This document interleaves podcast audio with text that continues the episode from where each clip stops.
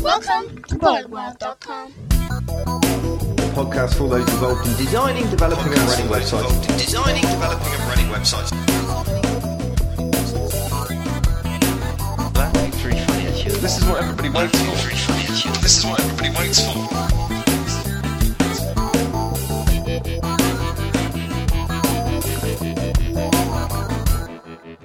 World. Boag World. Hello, and welcome to the 74th episode of BoagWorld.com, the podcast for all those involved in designing, developing, and running websites on a daily basis. My name's Paul Boag, and joining me today is Marcus Lillington. Hello, Marcus. Hello, Paul. It's great to be on the show again today. Let me just say how much I appreciate you allowing me to be on your show. Obviously, you are the star because you are the one with all the talent. However, it's still nice to tag along. Okay, I'm not fooling anybody, am I? Marcus isn't on the show this week, but it was worth a try, and for once I get to put the words in Marcus's mouth, which is always good. Now, unfortunately, Marcus is too busy this week to be on the show. He's got too much to do, and so I thought I'd let him off instead of putting the show back any further this week. Um, next week is going to be a little bit confusing as well uh, because I'm off to the uh, Future of Web Design conference up in London, which should be very exciting, and I'm looking forward to that immensely. Um, but it might mean the days for the show's release shift around a little bit. I'm hoping still to get it out on Tuesday, but we will see. Um, talking of the Future of Web Design conference, um, if you're going or if you're just up in London, then um, I'm going to be knocking around in London on Tuesday night, and if you fancy doing a bit of an informal last minute meetup, then uh, drop me an email at paul at boagworld.com and we'll arrange to meet up somewhere. Love to see you. Okay, so even though we are without Marcus, we will carry on regardless. You know, the show must go on and all that. So, on this week's show, we've got some good stuff lined up for you. We're going to look at the issue of scrolling. I guess this is something that comes up quite often with um, with website owners that they've heard that users don't scroll down pages um, and that there can be all kinds of usability problems if stuff is below the fold. And so they start asking for things like, can we make sure that all of the content sits above the fold? Um, so we're going to look at that issue and whether scrolling is a good thing or a bad thing, um, when it's acceptable, when it's not, and just uh, to share some general good practice about scrolling. We're also going to look at integrating RSS feeds onto your site. More and more people are wanting to add RSS to their website for various reasons. Um, it's becoming a, a growingly popular area more and more people now understand what RSS feeds are. So we're going to look at some best practice there as well. Um, and in particular, look at a product that should help you integrate those feeds into your site. We're also fortunate enough to have Jonathan Snook on the show today, who's going to be talking about speeding up the development process for server side applications using frameworks. Now, we've talked about JavaScript frameworks before, but today we're going to talk about server side frameworks that are used to develop web applications um, and do any server side kind of processing and things like that. And there are a growing number of frameworks out there to make that process supposedly quicker and easier. And we're going to look at whether that actually works in practice or not. Last up in our client corner section, we're going to look at encouraging goodwill amongst your visitors. So, as you have people come to your site, how do you make sure that they perceive not only your website but your brand in a positive light? So, we're going to address that. But of course, before we do any of that, we as normal start off with our news. So, we're going to start off by looking at Google and what Google are up to this week. I've just got this sneaky feeling Google is slowly turning into Microsoft, disturbing though that is, because they've picked up Microsoft's habit of picking up on something that somebody else has done and reproducing it and stomping all over people. So, what do I mean by that? Well, basically, what Google have done is obviously they've had maps out for a long time and you've had the ability to. Um, you know, find directions and look up locations and all the rest of it. Really great. And then a lot of very clever people have taken that and they've um, allowed you to create your own maps for your own websites. They've used the Google API and they've allowed you to add points and um, you know integrate that with your website and all the rest of it. And in fact, we've reviewed some things like that before in the past. Well, Google have now come along and introduced My Maps, which basically replicates a lot of that functionality. So Google has given users the ability to um, create points on maps straight from the Google Maps interface, which I guess is a good thing because not everybody knows about these other services that exist out there. But it kind of is a bit of a shame where people have put a lot of work into creating similar services. Um, and they're now going to get stomped on by Google.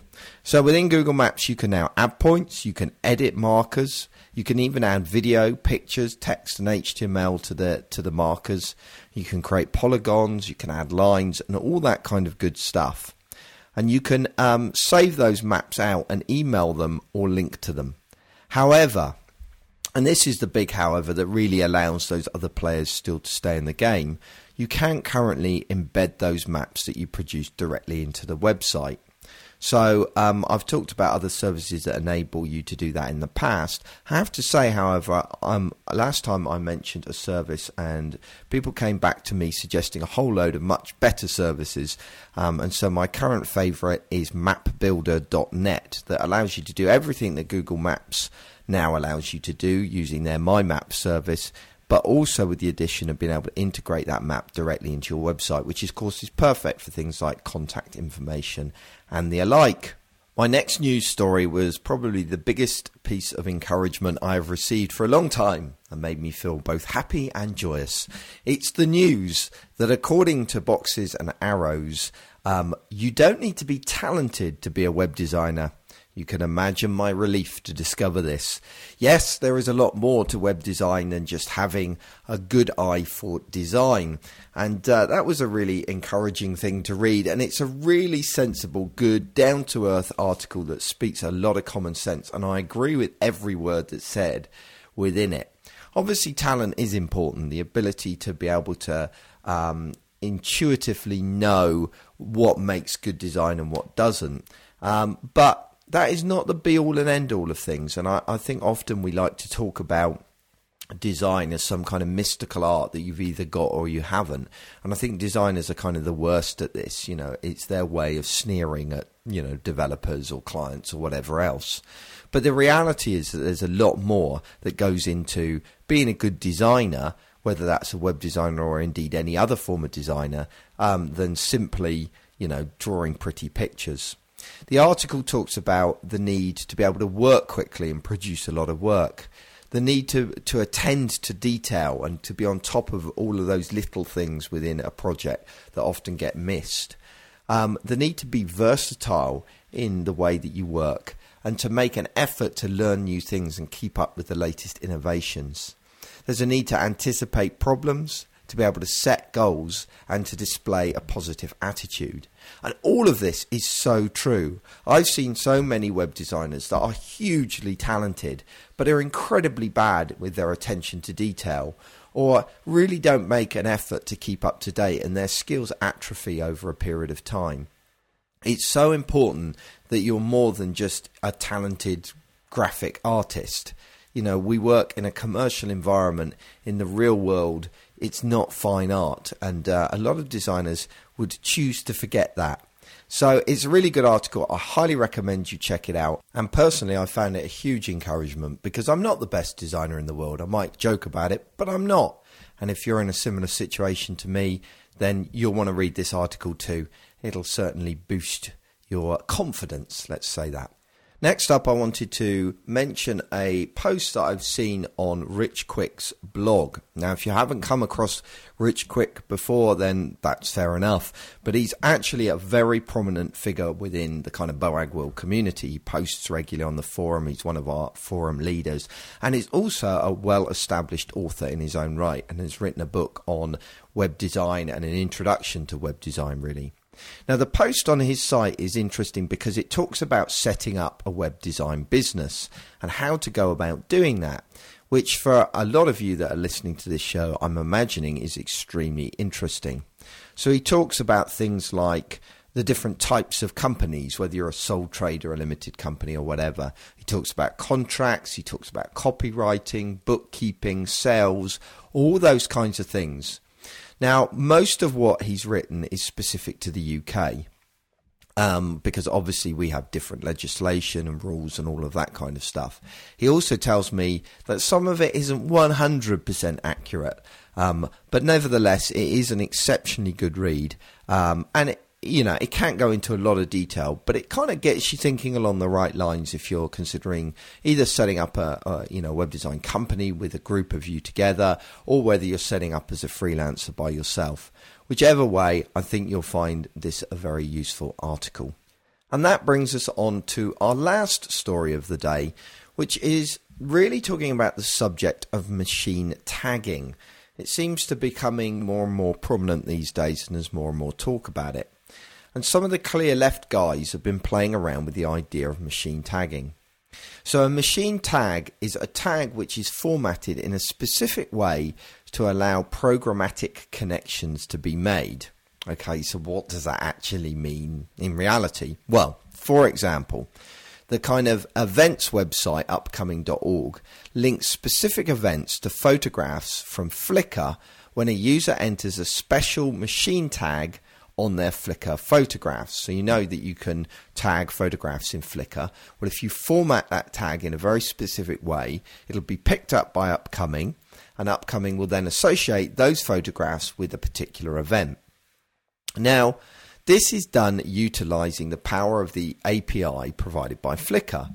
So, Upcoming calls to the API that Flickr provides um, and pulls back basically any photograph which is tagged specifically relating to that event. Now, there's nothing to stop you doing the same thing on your own blog because there's nothing really special about the relationship between Upcoming and Flickr. Sure, they're they're actually owned by the same company, but the API of Flickr is open to everybody. So it is theoretically possible to to use machine tags within your own projects. Sure, you're probably already pulling up your Flickr photographs and displaying them on your blog.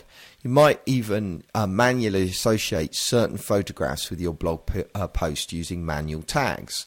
However, ordinary tags are often too generic, um, uh, and it means that you can you have to narrow it down to um, specifically your own photographs rather than opening it up to everybody else's. Because if you opened it up and pulled back every tag which met the you know the keyword phrase you chose, you'd get a load of random stuff that wasn't related to it. Machine tags are much more specific and allows you to do much cleverer things. So, like upcoming, they pull back every um, every photograph from every user if they have that specific machine tag. So basically, by using machine tags, you can include other people's photographs, or other people can choo- choose to include their photographs in your website. And this is kind of a, a, really nice concept, and obviously, it can be used for a lot more than just photographs. You could use it on any site really that has an API and that allows tagging. It's kind of nice, but personally, it feels a little bit clunky at the moment, and I'm sure there must be a nicer solution than using machine tags because creating a machine tag is not the kind of easiest thing in the world. You know, it has to be formatted in a particular way, and it's not particularly intuitive to do. I'm sure somebody will come up with a better approach before too long. But in the meantime, you might want to have a play around with it, and you also might want to um, check out the article that uh, Jeremy Keith has posted on the subject because it kind of explains it in a you know a lot clearer than perhaps I can do on an audio podcast. So there you go. That's today's news. Loads of stuff for you to look at and uh, check out. And let's move on to our client corner. So, in today's client corner section, I wanted to look at the idea of building brand goodwill through your website specifically. And this came about because I've just got a new copy of Don't Make Me Think by Steve Krug. And I say a new copy because I've had several before. I keep lending them out to other people and they never come back, which is hugely frustrating, but it's probably a sign of exactly how good this book is. And Steve Krug is basically a usability expert. And if you haven't read Don't Make Me Think, I highly recommend you get hold of a copy. It's incredibly easy reading. He's a very, very good writer and he says some really down to earth, sensible stuff. Now, in the new version of the book that I've got, it's got an extra chapter on goodwill. They've published a kind of revised version. And uh, as I was reading through this, I thought this is really good stuff and I wanted to share it on the show. A website can either um, increase or decrease the goodwill that a user has towards a brand. Think of it a bit like playing a game of Sims. If you've ever played Sims, you have to kind of balance these different needs, and you have this little bar that goes up and down that shows whether they're happy or sad or whatever. And it's a little bit like that as people come to your website. They've got this kind of brand goodwill bar, you know, of how they perceive your company, how they perceive what you do, um, and how they perceive your brand. And that can either go up or down, increase or decrease. So bad decisions on your site can completely drain your goodwill and can ultimately damage your brand. Sometimes you have this attitude of, well, the worst that can happen is that they leave the site and we lose them. But actually, it can be a lot worse than that because it can actually damage how they perceive your company as a whole. And if their goodwill gets so low, they will actually actively criticize your company to other people, which obviously is a bad thing. So, goodwill is incredibly important. And we all have a reserve, I guess, of goodwill. That's the way that Steve Krug explains it in his book. Um, so let's do a few different things that Steve Krug mentions about um, that reservoir of goodwill, some features of it different people have different size reservoirs, so to speak. So some people are naturally um, very friendly and very um, accepting and very positive, and they have a big reservoir of goodwill. Other people, to be honest, like me, don't have as much goodwill. In fact, we tend to be really cynical off the bat. We get frustrated very quickly, and our reservoir is very small. Sometimes people have more goodwill by default than others, and to a large extent, it's dependent on the situation. So, for example, if I'm in a hurry, then I have significantly less goodwill than, you know, if I'm kind of sitting around kicking my heels. So, the situation also will affect how, you know, how much goodwill you've got in your reservoir, so to speak. You can also refill that reservoir even if you've made mistakes before. So it's not a kind of one time deal. You can actually recover people's uh, perception of your brand and the goodwill they have towards you by fixing mistakes. But sometimes a single mistake, if it's big enough, can completely drain your goodwill in one go. So, a classic example of that is uh, if you go to a website and there's a massive registration form in one go you go, oh, sod it, I can't be, I can't be bothered with that. It's too long a form, and you leave, and that's done. So let's look at some of the things that Steve Krug suggests diminishes goodwill. Well, a good one is hiding information that people actually want. And the most classic example of this is hiding phone numbers. So, how many sites have you been to where you just want to pick up the phone and you want to ring them? And you get to the site and you search absolutely everywhere before you can find that phone number, or it may not exist at all. Um, a really good example of that for me personally is the Amazon website. I hate the fact that they hide away their telephone number, and I would much prefer to order from a site like Play.com that displays their phone number prominently. Another way of diminishing goodwill is to punish me for not doing things the way that you want me to do them. So, a good example of this is entering data in the right format. There's nothing more annoying where it says your credit card number is invalid. Well, I retype it all over again. Your credit card number is invalid.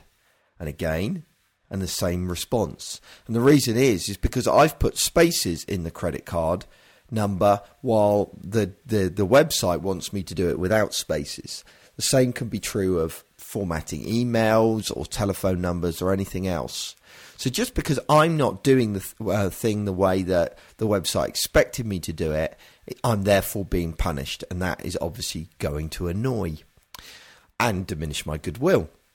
Another way that goodwill gets diminished is for asking for information that you don't really need. We've talked about this before on the show, and it's something that marketeers in particular um, do a lot that they ask for all kinds of demographic information or even things like email addresses and telephone numbers where you don't really need it in order to be able to meet my specific requirements on the site.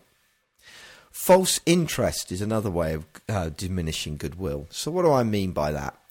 Well, you think about those times when you pick up the phone um, and you ring some company and they put you on hold and you sit there and you listen to the annoying music and you're beginning to get a little bit ratty. And then they say, Your call is important to us. And you want to throw the phone across the room. How dare they say the call is important to, you know, they've kept me waiting for half an hour and then they have the audacity to say your call is important to us. So that kind of false caring, we think you're really important and we appreciate your feedback. It's just irritating and diminishes goodwill. Putting um, sizzle in the way is uh, one that Steve Krug mentions as a way of diminishing goodwill. Classic example of how he, he uses this really peculiar language at times in his book that actually is very funny and entertaining. And by sizzle, he means things like flash intro or marketing rubbish. You know, all of that kind of unnecessary clutter that really just gets in the way of me completing my task. That can all chip away at goodwill. You get several of these things together, and it really can put you off of a website. And the final thing that can dis- uh, diminish goodwill, according to Steve Krug, is um, when your site is looking unprofessional. And it can just knock confidence, really, that you're capable of, you know, delivering um, whatever service or whatever to to you uh, to the end user. So make sure your site looks professional, otherwise that will damage the way people perceive your brand and perceive your company. So what things can increase goodwill and improve the way that people perceive you? Well, no, it's important that you know the main thing that people want to do on your site and you make that obvious. If you ask any website owner, they'll be able to tell you pretty much instantaneously what the main killer app is in, on your site. What's the main reason that people come to your site? But so often, knowing that reason doesn't mean that that uh, particular killer application is given the prominence on your website that it deserves. And so there is a real need to make sure that that killer application is really obvious and really easy, easy to get to, and that will help increase goodwill.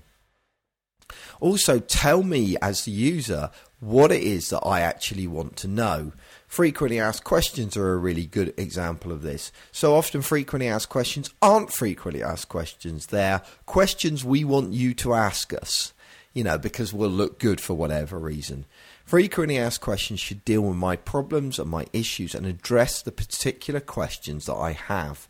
So um, if you get that right, it can really help to increase my goodwill and my feeling about the website. Steve Krug uses an example of where he was due to fly somewhere. And all over the news, it was saying, you know, um, there's going to be strikes at the, you know, on these airlines, blah blah blah. And so he went along to his airline website to see whether the strike was going to affect him, and there was nothing about that information. You know, there was no indication that there was going to be a strike. And that's a classic example of not telling users what obviously is uh, going to be the big question that they have on their minds at any particular time.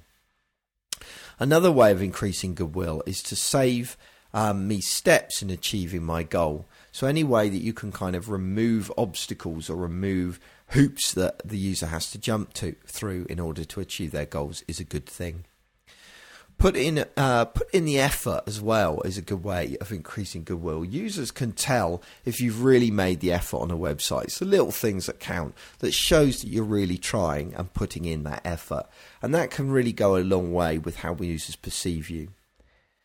Um, another thing is to provide me with the creature comforts on the website. Things like a nice print version, again, it goes back to that devil. The devil is in the detail thing. That you know, the more thought you put in, the more people are going to appreciate that and respond to that. Another thing is to make it easy to recover from errors, and it, it doesn't matter how much um, usability testing you do. You you know, okay, you might kind of spot and fix the majority of errors that people are going to um, encounter, but there's always going to be something. People, users are always going to get confused on a site and providing them with easy ways to recover from those errors is absolutely crucial. Little things like an obvious link back to the home page to allow users to start again. that kind of stuff. Um, it just helps for use, you know, to encourage users that the site is easy to use. But when in doubt, this is kind of an overall message for as far as increasing goodwill. When in doubt, apologize. So if there are situations where you know that what you're doing is not the most intuitive and easy to use thing, but because of technical constraints or business constraints or whatever else, you're kind of forced to do it that way, then just be upfront with the user. Actually say, look, we know this isn't the best way of doing things. We apologise if it's taking you a, a, little bit longer to achieve your goal.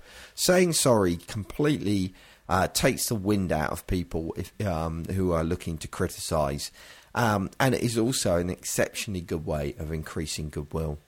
So there you go. There's a few tips um, about the subject of goodwill. It's a really good um, section in Steve Krug's book, Don't Make Me Think. And again, if you haven't read that book before, get hold of a copy.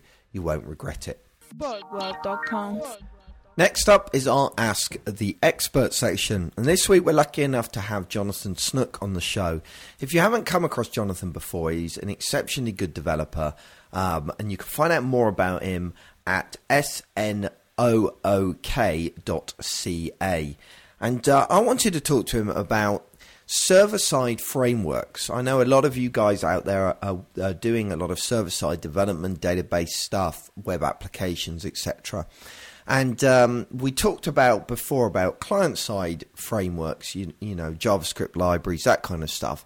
But I wanted to look at, at server side frameworks um, and whether they really do help you uh, develop web applications quicker and easier, what their advantages were, and what their drawbacks were. So, this is what Jonathan had to say on the subject. So, the common question that I often get is which framework should I use? Although before we get into that, uh, the question is, what is a framework? And Wikipedia says it's a defined support structure in which another software project can be organized and developed. Uh, so basically, it provides a structure and uh, possibly more importantly these days, a methodology for your projects, uh, and should really be handling the more menial tasks of development, leaving you to focus on domain specific issues. Um, so why or why not use a framework? Um, I mean, much of the hard work is already done for you. That's that's a huge benefit. But on the downside, you might not understand how much of the magic works. Uh, and if something goes wrong, you've got an additional layer in which the error might be occurring. You know, is it the database? Is it the web server? Is it the framework itself? Um, or the language that the framework is built upon? You know, it's always a good idea to have a greater awareness of any technology that you use so that when something does go wrong, you know how to fix it. And another big downfall is essentially trying to pick the winning horse before entering the race. Now, which framework will ultimately serve your needs? Um, considering the multitude of frameworks out there, how do you know going in that a framework is going to save you time and not lead to hours, if not days, of frustration? And luckily, the past couple years has seen a few leaders emerge in the marketplace. Uh, so even with the few leading the pack, how do you decide which framework to use? Uh, of course, the reasons depend heavily on your situation. You know, what programming languages are you comfortable with? Uh, what are your hosting requirements? Um, you know, how big is your team? What languages do they develop in uh, that they're going to feel comfortable going in? And you know, there's a number of popular ones out there right now. Uh, Django, which is running off Python. Uh, we've got Ruby on Rails, which is obviously running off Ruby. Uh, PHP has a number of frameworks which are um, still gaining a popularity. Things like Cake PHP, Code CodeIgniter, Symfony, uh, Zend, um, the people behind PHP itself, um, are putting together a framework. And so there's there's just so many out there, and a lot of it's going to depend on on what you or your developers are comfortable in programming in. So if your developers are programmers within PHP, that they're focused on learning the framework and not learning on the language as well. And if you're just starting out, then maybe you can have that flexibility to jump into sort of the latest and greatest. You know, maybe you want to learn Python and learn Django at the same time. Maybe you want to hop into Ruby and learn Rails at the same time. And you have that kind of flexibility when you're really jumping into it, or you have the time to focus on these things. If you're just jumping in to a project, you know, the boss comes in and says, okay, well, we've got to build this site in a week. You don't really have that kind of time to spend learning a new language and learning a new framework at the same time, which is why I think a lot of people and a lot of companies really just have their own framework that they've put together um, from project to project. They've added new pieces of code over time, and it really works well for them because a lot of that comes from the familiarity with the code they've put together.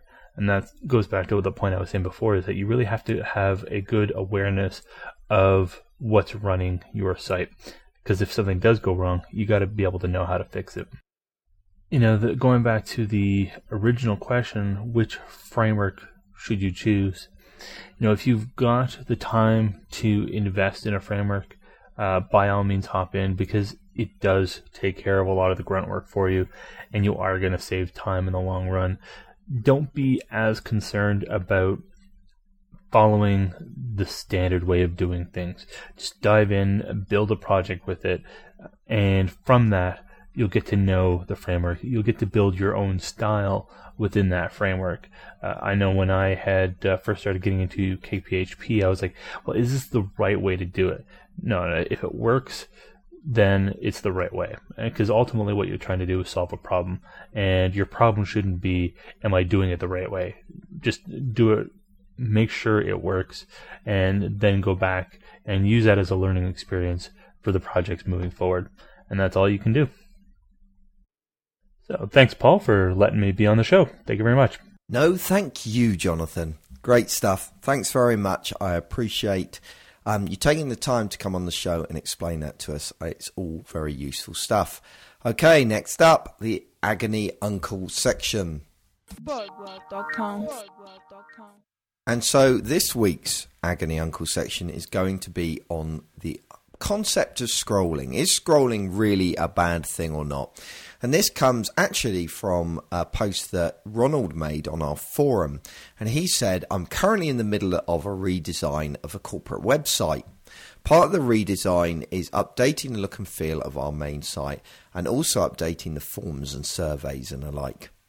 When briefing both concepts, I heard from separate people, oh, you don't want to allow users to scroll, that's a bad thing. So I'm asking you guys and girls, is scrolling such a bad thing? I thought this was such a good question that it was worth including on the show. And um, scrolling is it's always been a bit of a contentious issue, and, and not not everybody agrees on the subject. And I think a lot of clients are kind of have a slightly out of date perspective on this. But let's lay some absolute ground rules first. First of all, horizontal scrolling is bad. It is not good and should be avoided. Well, almost an absolute statement. Um, there are actually some good horizontal scrolling websites. Um, but I think the key here is horizontal scrolling is okay. Vertical scrolling maybe is okay. We're going to talk about that in a minute. But certainly not in both directions at the same time. That's where the problem is. So I've seen some nice horizontal scrolling websites that just scroll horizontally instead of vertically. And maybe it's a bit confusing, but in certain situations it looks cool and works well. But generally speaking, I think we need to establish that horizontal scrolling is a bad thing. Now, vertical scrolling has always been seen and perceived as a major problem, especially amongst clients. It's one of the few things that clients have in their head as being a bad thing. Now, um, this comes from the fact that Jakob Nielsen uh, wrote a long, long time ago that people didn't use and weren't familiar with the concept of scrolling. They found scrolling very, very difficult. And for some reason, this is kind of stuck in the consciousness of website owners everywhere. However, even in 1997, Nielsen was reporting that scrolling was becoming less of a problem. And I think basically we're now in a world where fundamentally, uh, uh, most users are now familiar with the concept of scrolling. You know, they will scroll up and down a page to look for additional content. And so I think generally speaking, you can argue that vertical scrolling is not a major issue uh, anymore. However, scrolling does still cause problems for some users. Those with motor skill problems, the elderly, those with learning difficulty that um, that struggle to picture where they are on a page. They find context very difficult. And so, if your audience kind of encapsulates any of those groups, then you need to think twice about scrolling because it can cause problems for some users. Um, so, just because scrolling in theory is okay doesn't mean you can now just ignore it as an issue and you can ignore the fold as an issue, the fold being that point where the user has to start scrolling. It's still important to ensure that key content is kept above the fold because that's the things that people are going to use um, first, and that is going to judge whether or not they actually bother to scroll the rest of the page. Users make judgments about the value of a site based on the content that exists above the fold. If you're still worried that people aren't finding content deeper down your page, then try a product like crazyegg.com. That allows you to actually see heat maps of of where people um, have clicked on a page and, and that kind of thing. So you can see whether people are clicking on content that's lower down in the page. But there are, there are some other general principles relating to scrolling that are worth mentioning. And one of those is don't mess with the scroll bar. Too many users like to oh sorry, sorry too many web designers like to mess around with the scroll bars for one reason or another they like to change the colors of them or um, they're using a, a, flash application where they can do whatever they want to the scroll bars. Keep your scroll bars as standard as possible. And also when you if you're building a scroll bar for you know a web application using flash or or whatever then make sure that that scroll bar conforms to the behavior that users are familiar with when it comes to scroll bars. So things like um, you should be able to click in the trough of a uh, scroll bar to get it to jump to that particular part of the pa- you know the the page. You should allow users to click on the arrows. Obviously, you should allow them to drag the slider up and down, and also to use the scroll wheel if they're using a mouse. All of those things are fundamental to the way that users scroll on a website, and yet so often, especially in Flash applications, those kinds of things are ignored. Where possible, also avoid multiple sets of scroll bars. For example, um, it's very possible with CSS to have scrollable divs and actually have individual parts of the page scrollable. And although in some circumstances this is all right, I've also seen it cause um, a lot of confusion in usability testing. So, generally speaking, it's better to avoid it where possible. On longer pages, make use of anchors at the top of the page to allow users to jump down to specific parts of content without having to fiddle around with the scroll bar that can also often be difficult to use. Making your design fluid can also help reduce the amount a user has to scroll. So instead of going for a fixed width site, consider going for a scalable site instead. When working on web applications that have got a lot of data entry, consider using paging instead of scrolling. Um, so, for example, when you're returning a load of records from a database, um, don't list them all on one enormous page, but split them o- over multiple pages and use paging to move through them. Or if there's a lot, as I said, a lot of data entry, a form to fill in, then split that across multiple pages instead. Also, finally, you might want to consider allowing the user to expand or collapse areas of content in order to um, help them reduce the amount that they're scrolling.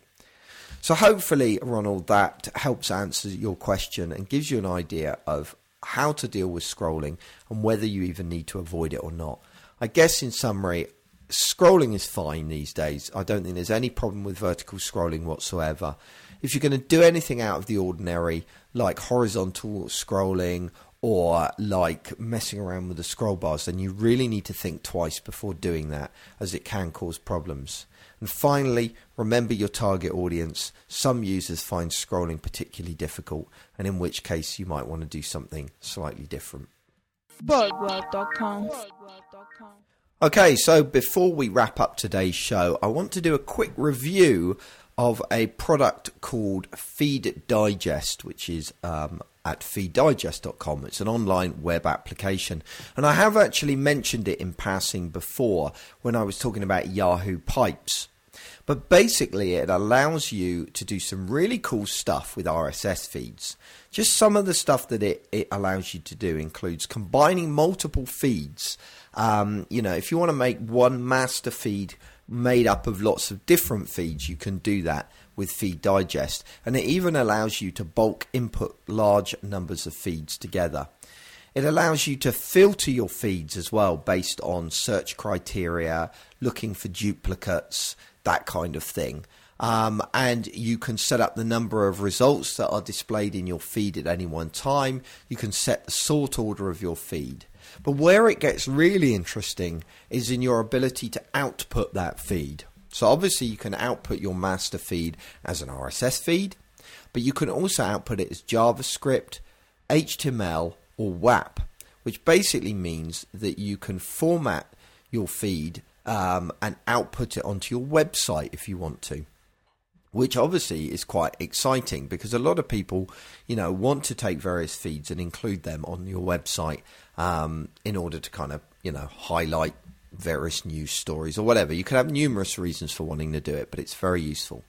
You can also format the way that that output looks. So it's got a basic set of templates that you can use to output your content, but you can also customize these um, entirely, you know, and completely under your control.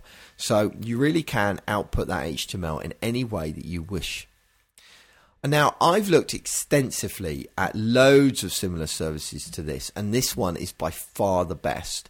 It's something I often have to do for clients, and so I've spent quite a long time looking at what's around. Um, it's the best third party application that's out there. Now you can build your own um, RSS parsers and all of that kind of stuff, but a lot of people can't be bothered with that kind of thing and don't have the time for it. Now it's not entirely free. There is a free service which allows you five um, feeds uh, uh, to be inputted, uh, five different digests, um, and then 10 items but they've got a whole range of different paid levels up from that, right up to an enterprise level, which costs an absolute fortune but allows you to do loads of stuff. Chances are it's going to cost you something like $49, $50 a year, not a huge amount of money. In my opinion, is extremely good value for money and takes a lot of the hassle and work out of putting an RSS feed on your website. So if you want to check that out, go along to feeddigest.com. Okay, so that about wraps it up for today's show. But I figured it would be wrong not to go without one of Marcus's jokes. So here you go. Here's Marcus's joke for the day. Thanks, Paul. This week's joke comes from a geek joke website sent in by Pete. In actual fact, it isn't so much a joke as a gem of profound wisdom. A computer lets you make more mistakes faster than any invention in human history with the possible exceptions of handguns and tequila. Profound stuff. Is it just me, or is computer generated Marcus actually funnier than the real thing? I know you agree. Shh, don't tell him, it'll upset him. Anyway, thank you very much for listening to today's show. As normal, uh, please feel free to send your comments or suggestions to paul at boagworld.com. Check out the forum at boagworld.com forward slash forum, and you can get at all of the links from today's show in our show notes at boagworld.com forward slash podcast. Select episode 74. Finally, I wanted to give a quick mention to a website that I've recently come across called istalkr.com. That's I S T A L K R.com.